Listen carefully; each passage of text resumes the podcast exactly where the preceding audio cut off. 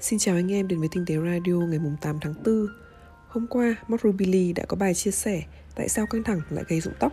Ai cũng biết rằng tình trạng căng thẳng kéo dài có thể dẫn đến hiện tượng rụng tóc, nhưng chính xác căng thẳng gây ảnh hưởng thế nào tới tóc thì hầu như đến nay vẫn còn là một bí ẩn. Cho đến mới đây, một báo cáo được thực hiện bởi các nhà nghiên cứu ở Đại học Harvard đã làm cung cấp thêm manh mối cho vấn đề này. Theo đó, các nhà nghiên cứu đã phát hiện rằng có một loại hormone căng thẳng trên cơ thể khiến các tế bào gốc trong nang tóc ở trạng thái nghỉ ngơi kéo dài. Nói cho dễ hiểu là lúc tóc mới sẽ không để hình thành và phát triển trong giai đoạn này và thường chúng sẽ kéo dài lâu hơn bình thường.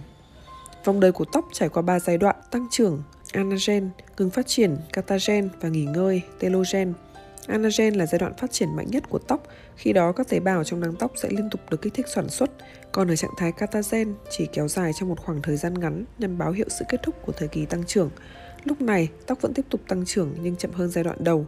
Cuối cùng là telogen, tóc sẽ rụng đi và tóc mới sẽ mọc lên thay thế và bắt đầu một chu kỳ tuần hoàn. Trong giai đoạn nghỉ ngơi, các tế bào gốc sẽ ngừng hoạt động, vì thế tóc sẽ rụng hơn. Đến khi vào giai đoạn tăng trưởng, các tế bào này mới hoạt động trở lên để tái tạo tóc mới. Và khi chu kỳ này mất cân bằng bởi một yếu tố tác động nào đó, các tế bào gốc sẽ dành nhiều thời gian ở trạng thái nghỉ ngơi, thế là tóc xuất hiện tình trạng rụng. Mà căng thẳng chính là nguyên nhân lớn nhất đẩy số lượng lớn các nang tóc chuyển sang giai đoạn nghỉ ngơi, tóc không mọc mới và cũng sẽ rụng đi sau một thời gian. Đến khi bạn đột ngột phát hiện thì tóc đã rụng đi khá nhiều.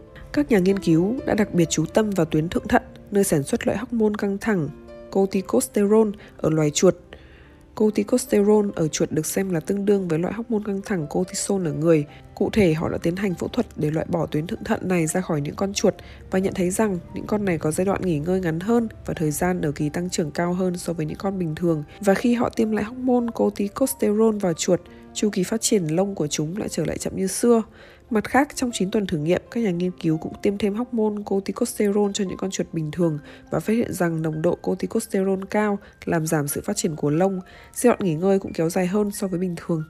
Các nhà khoa học nói rằng chúng tôi phát hiện rằng hormone căng thẳng hoạt động dưới một nhóm tế bào biểu bì bên dưới nang tóc được gọi là tế bào nhú bì, Dermal papilla. Đây là tế bào rất quan trọng để kích hoạt các tế bào gốc trong nang tóc và hormone căng thẳng đã ngăn nhú bì tiết ra GAT6, một loại phân tử có khả năng kích hoạt các tế bào trong nang tóc. Mặc dù vẫn cần phải nghiên cứu thêm, nhưng các nhà nghiên cứu hy vọng trong tương lai, phân tử GAT6 có thể được khai thác vì tiềm năng của nó trong việc kích thích các tế bào gốc hoạt động để thúc đẩy tóc phát triển.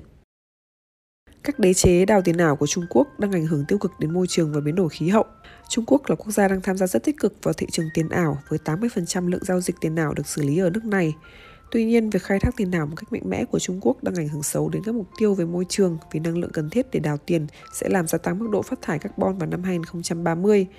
Bitcoin và các loại tiền ảo khác hoạt động dựa vào công nghệ blockchain, một loại cơ sở dữ liệu phi tập trung và các giao dịch tiền ảo sẽ được mã hóa, xác thực nhờ vào một mạng lưới các máy tính cá nhân có công suất lớn được gọi là các máy đào tiền ảo. Điều đáng nói ở đây là các máy đào tiền ảo này đang tiêu thụ một lượng điện rất lớn. Các nhà nghiên cứu chỉ ra khoảng 40% điện năng mà các máy đào tiền đang sử dụng có nguồn gốc từ than đá, nhiên liệu hóa thạch. Điều này đồng nghĩa với việc chỉ tính riêng ở Trung Quốc, nếu không kế hoạch kiểm soát thì việc đào tiền ảo có thể sẽ phát thải ra 130,5 triệu tấn khí carbon vào môi trường trong năm 2024. Để so sánh thì con số này tương đương với mức phát thải khí nhà kính mỗi năm của Ý và Ả Rập Saudi, quốc gia chuyên khai thác dầu mỏ. Trả lời cho câu hỏi tại sao hoạt động đào coin ở Trung Quốc diễn ra mạnh mẽ đến như thế, đó là vì quốc gia này có giá điện tương đối rẻ và dễ tiếp cận, do đó người dân thoải mái hơn trong việc trả tiền điện đổi lấy coin. Một tác giả đến từ Học viện Khoa học Trung Quốc có tên Wang Shouyang cũng xác nhận rằng các hoạt động khai thác tiền ở Trung Quốc có thể trở thành một mối đe dọa với môi trường, xung đột với các nỗ lực làm giảm phát thải khí nhà kính. Wang cũng đề xuất chính phủ nên tập trung mạnh hơn vào lưới điện từ các nguồn năng lượng sạch, năng lượng tái tạo. Có người cho rằng nên áp thuế môi trường cho việc đào tiền ảo, thế nhưng điều này là bất khả thi ở thời điểm hiện tại. Giá tiền ảo nói chung và Bitcoin nói riêng đã tăng lên nhiều lần trong năm qua, đạt mức cao kỷ lục. Lợi nhuận của việc đào tiền ảo là quá lớn, đủ để bù tiền điện và thuế môi trường và các thợ đào vẫn sẽ tiếp tục đào mạnh mẽ nên việc áp thuế trở nên vô ích. Ở Trung Quốc, các giao dịch tiền điện tử bị hạn chế vào năm 2019 để ngăn chặn việc rửa tiền. Tuy nhiên, chính phủ nước này vẫn cho phép khai thác tiền ảo. Các khu vực dầu than đá đang phải vật lộn để cắt giảm khí thải, tuy nhiên nhu cầu khai thác than làm điện quá lớn. Khu vực nội mông là một trong số đó.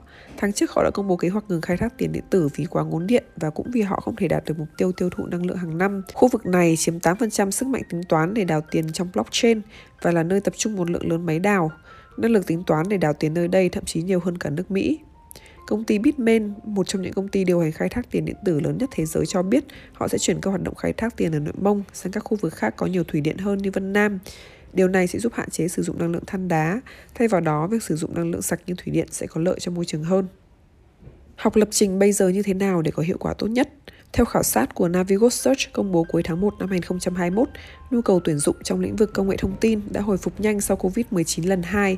Vì thế, vì để việc khôi phục lại kinh tế và tăng tính cạnh tranh các dịch vụ và nền tảng của mình, các doanh nghiệp đã mạnh dạn tuyển dụng các nhân sự lập trình viên nhiều hơn trước, có kiến thức và khả năng lập trình cao, tiếp cận các công nghệ mới nhất.